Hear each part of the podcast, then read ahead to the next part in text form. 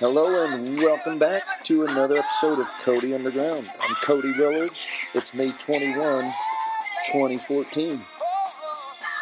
Got a special guest for you today. We're talking drones with Terry Holland.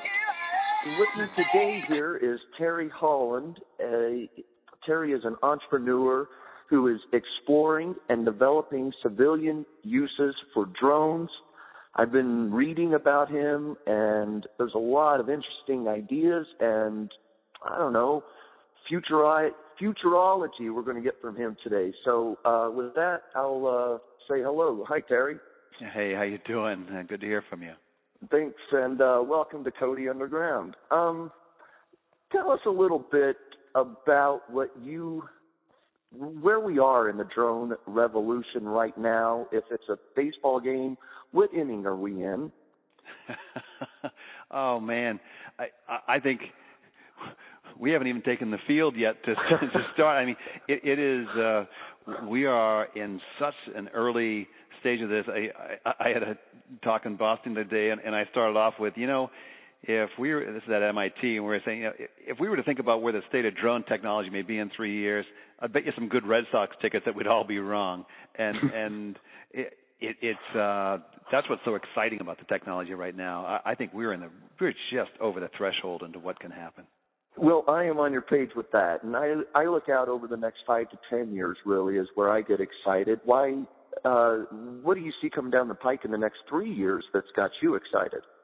Well, the interesting thing in I'm even like six months down the road, there's um, such a rapid increase in, in the convergence of the different technologies that are enabling uh, the use of drone technology for a, a broader and broader range of applications. You know, you've got this, um, you know, the increasing miniaturization of, uh, you know, image capturing hardware. You've got uh, improved onboard processing that's more sophisticated, faster and lighter weight, and you, you're getting more robust systems that can, uh, you know, you know, just refine what we're doing with, with drone technology, getting lighter weight and longer-lasting battery technologies.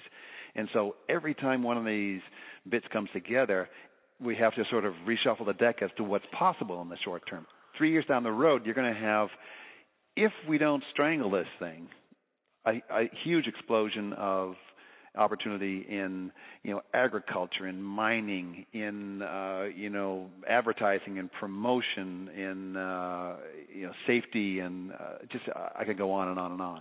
Well, where you're, uh, one of the things that I get so excited about when I picture, again, five or ten years down the road is sort of what you're talking about, taking it to an extreme. Are we going to have little mosquito-sized, fly-sized drones flying around that we can control, voice activated, with our phones or with some other gadget that's sort of the control device, and they're they're following our every move? Or what?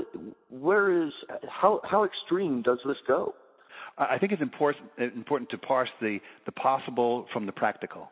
Uh, you know, if you build it, they may not necessarily come. So just because we can do, uh, you know, real, you know, teeny cool robot swarms, unless there's a, you know, an applicable use for them that has some good utility, they'll be a novelty and, you know, not be used uh, unless they're for very specific and expensive, you know, uh, solutions to problems.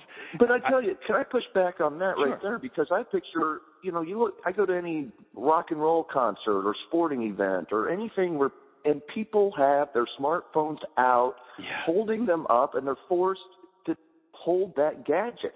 And I picture, you know, maybe even taking that Google Glass concept to the next level, where it's not just your perspective, but it's sort of an overhead perspective, and you just have a, a drone that is re- that you could throw up in the air and record things with, and I could see the applications being everywhere for that. Sure, I, I could see uh, an insanely crowded airspace in a venue like that, but more, more, uh, and it's sort of the last concert I went to, I was like, really? Do y'all have to stand there like the Statue of Liberty and and have so much light shining back towards me? It rivals what's on the stage, you know, because yeah. they look at their and and it dawned on me, you know, they're all getting pretty much the same thing. What about if you took a couple of drones and, you know, hovered three of them in place uh, over the concert venue and streamed it to everyone's phone?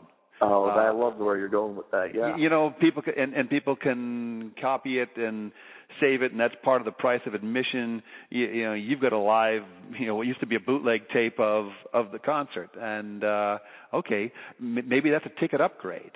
Uh, right, right. You could sell that as an added service. Yeah, exactly.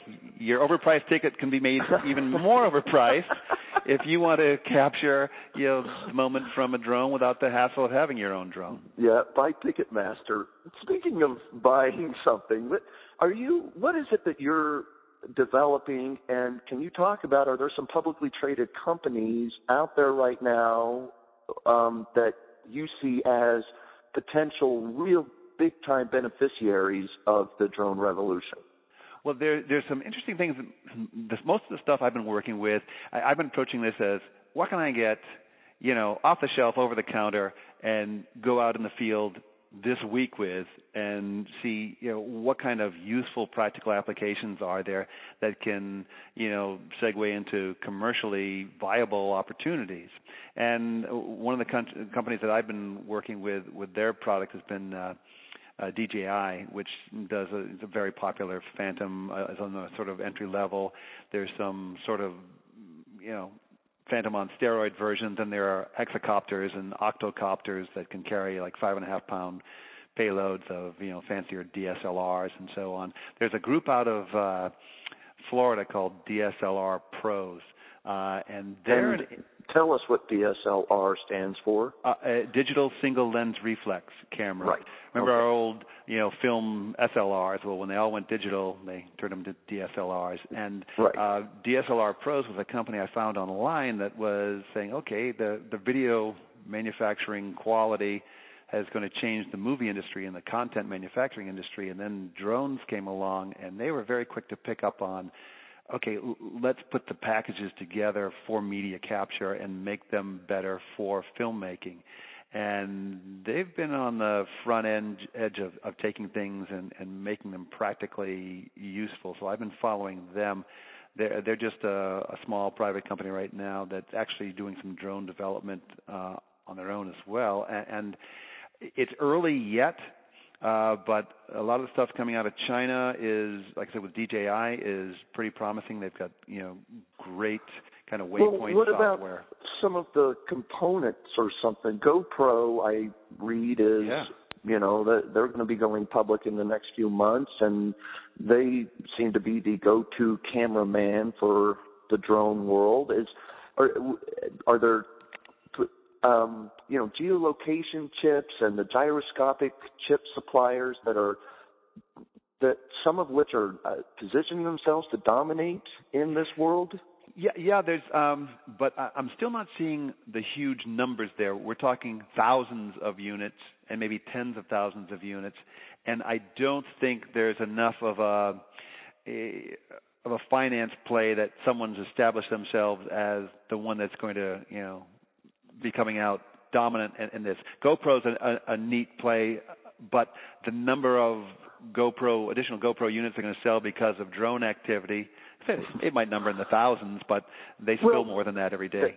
But again, that's for the next six months. But if you look yeah. out three or five years, mm-hmm. the theory could be that yeah, there will be true. sixteen cameras on each drone, and there's everybody's got a drone that they want to run around sometimes, and you know there could be ten million drone units being sold. Oh, yeah, yeah. Speaking of that, that I, I'm I I like to point out all, all the time that drones are not just aircraft. It can be. I like to talk about how I can pull out my remote control dune buggy from nineteen ninety-one when I was in high school and put a little Wi-Fi camera on it and run it from my iPhone, and I've got a drone. Yeah. What are the other, other than aircraft and flying gadgets, what are some of the other off-the-wall drone applications that aren't aerial that we're not thinking of yet?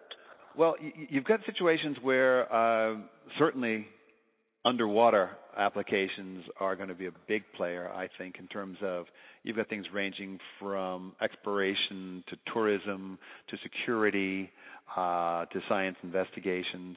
You could uh, chart up a, a semi-autonomous drone uh, task uh, for it to you measure, you know, changes in salinity levels uh, in an area over a period of time and have it just go at, you know, do its, uh, you know, task. Uh, that, that's possible. The, the descriptions of what drones are and aren't is eroding. And I mentioned in this forum that, you know, it, the public's going to decide for us what the definition is going to be. And, and I'm afraid it's going to be something as loose and choppy as anything that's operating in the air without a person in it is going to be, you know, well, generally described as a drone. Yeah, you would, a drone you, car. You know, but, you got but, Google driverless cars.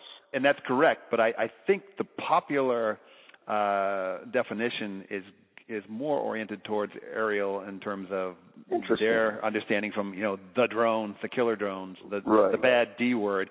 But uh, it'll be curious to see how it goes. There was a guy who had a drone-ish piece. It, it's a safety security piece. Uh, it's a round rubberish ball with multiple cameras in it, um, and then some accelerometers that define what's up and down. And it's made for police or fire in uh, security situations. You can throw it into a room, or you can throw it down a, a tunnel where there may be bad gas, and you know it can give you a visual and it can relay information. Is that a drone, or is that just a, a remote control? Extended? By my definition, I absolutely think that's a drone. I think I might be going with the broad definition. Yep. And will it, you're right. It, the public will set what truly is that term and what uh, the, what the technology um, drone truly encompasses. Yeah. Um, last question for you: What are what's the downside? What's your biggest concern about drones? Is it going to be the invasion of privacy? Yeah, it's there's two things: privacy and safety. And I, I really value my privacy, and I'd get a little torqued off if someone was flying drones from my backyard and taking pictures of my backyard. I, I was telling someone, geez, you know, if you're my neighbor, you can climb up your tree and take a, pictures of my backyard with your camera, and it's legal. It's creepy, but it's legal. So what difference is if you're hovering in your yard thirty feet off the ground with a drone and doing that? Um, there's going to be have to be an etiquette that's bad people's privacy. I, I treat people's privacy like I'd like mine to be treated, but I know there are people out there who won't. And, and well, that's but at the same time, those people already can use the old digital camera yeah. that they hold, like you're saying, and yeah. they can invade your privacy. The tool itself, I think, is sort of irrelevant. I do think there are laws in place that can be enforced, and we don't have to come through and layer a whole bunch of new laws on top to I somehow agree. try to create a A, a bad Phantom for the drone world or something. Yeah, no need to, dem to demonize drones. The exactly. privacy laws, we're well protected by them. Let's give them a chance to uh, you know, do what they're supposed to do. And if you need to incrementally adjust those, that's one thing. But you, you get, there's a knee-jerk reaction out there right now for people to layer on, as you say, a whole new layer of, oh, this is something new. We need new laws. And maybe we we we we don't. And the safety maybe issue. Maybe we don't. Exactly. Yeah. I mean, it's it, they're it, the Google is accountable for the laws that their driverless cars break, and mm-hmm. whoever's got the drone that is up in that air or doing whatever that invasion of privacy thing is is going to be accountable for what that drone did and what you do with that information. Yeah. If I hit my baseball through your window, I, I'm liable. If I drive my drone through your window, I, I'm liable. The thing that I, uh, that was important, I think it's very important that we tread carefully here. Uh, I saw on one of the major networks, uh, they were interviewing a guy flying a, a, a Phantom, and he was a hobby flyer, and saying, well, you know, all hobby flyers should be allowed to, you know, do whatever they want, but you should heavily regulate commercial use of these things. And I was thinking, well, who's going to be more responsible? Some guy who's flying his drone and doing some real estate stuff and so on, and, and his livelihood is tied up in acting responsibly, or, or some guy who's like, you know, he's going to go online and get one where you can just buy him and fly him, and he's going to, his only concern is going to be, man, this is going to be really cool. And, right. and, and how safe is he going to operate in comparison to the commercial user? So uh, this, this stuff has to be thought through carefully and, and slowly and allowed to evolve, I think, over, over the next uh, year or two in terms of regulation. or uh, more likely five to ten years over regulation.